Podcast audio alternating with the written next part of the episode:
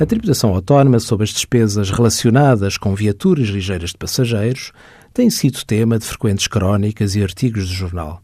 Hoje vamos abordar a tributação autónoma nos empresários em nome individual, tributados pelo regime da contabilidade organizada. Tributar autonomamente uma despesa significa que, mesmo que o sujeito passivo apresente um prejuízo fiscal, determinadas categorias de despesa são tributadas. O que se está a tributar são despesas e não o lucro. No IRS, as tributações autónomas têm taxas e valores de incidência diferentes do IRC. Assim, os encargos dedutíveis relativos a viaturas ligeiras de passageiros ou mistas, cujo valor de aquisição seja inferior a 20 mil euros, são tributados autonomamente à taxa de 10%. A taxa de tributação autónoma sobe para 20% para viaturas cujo custo de aquisição seja igual ou superior a 20 mil euros.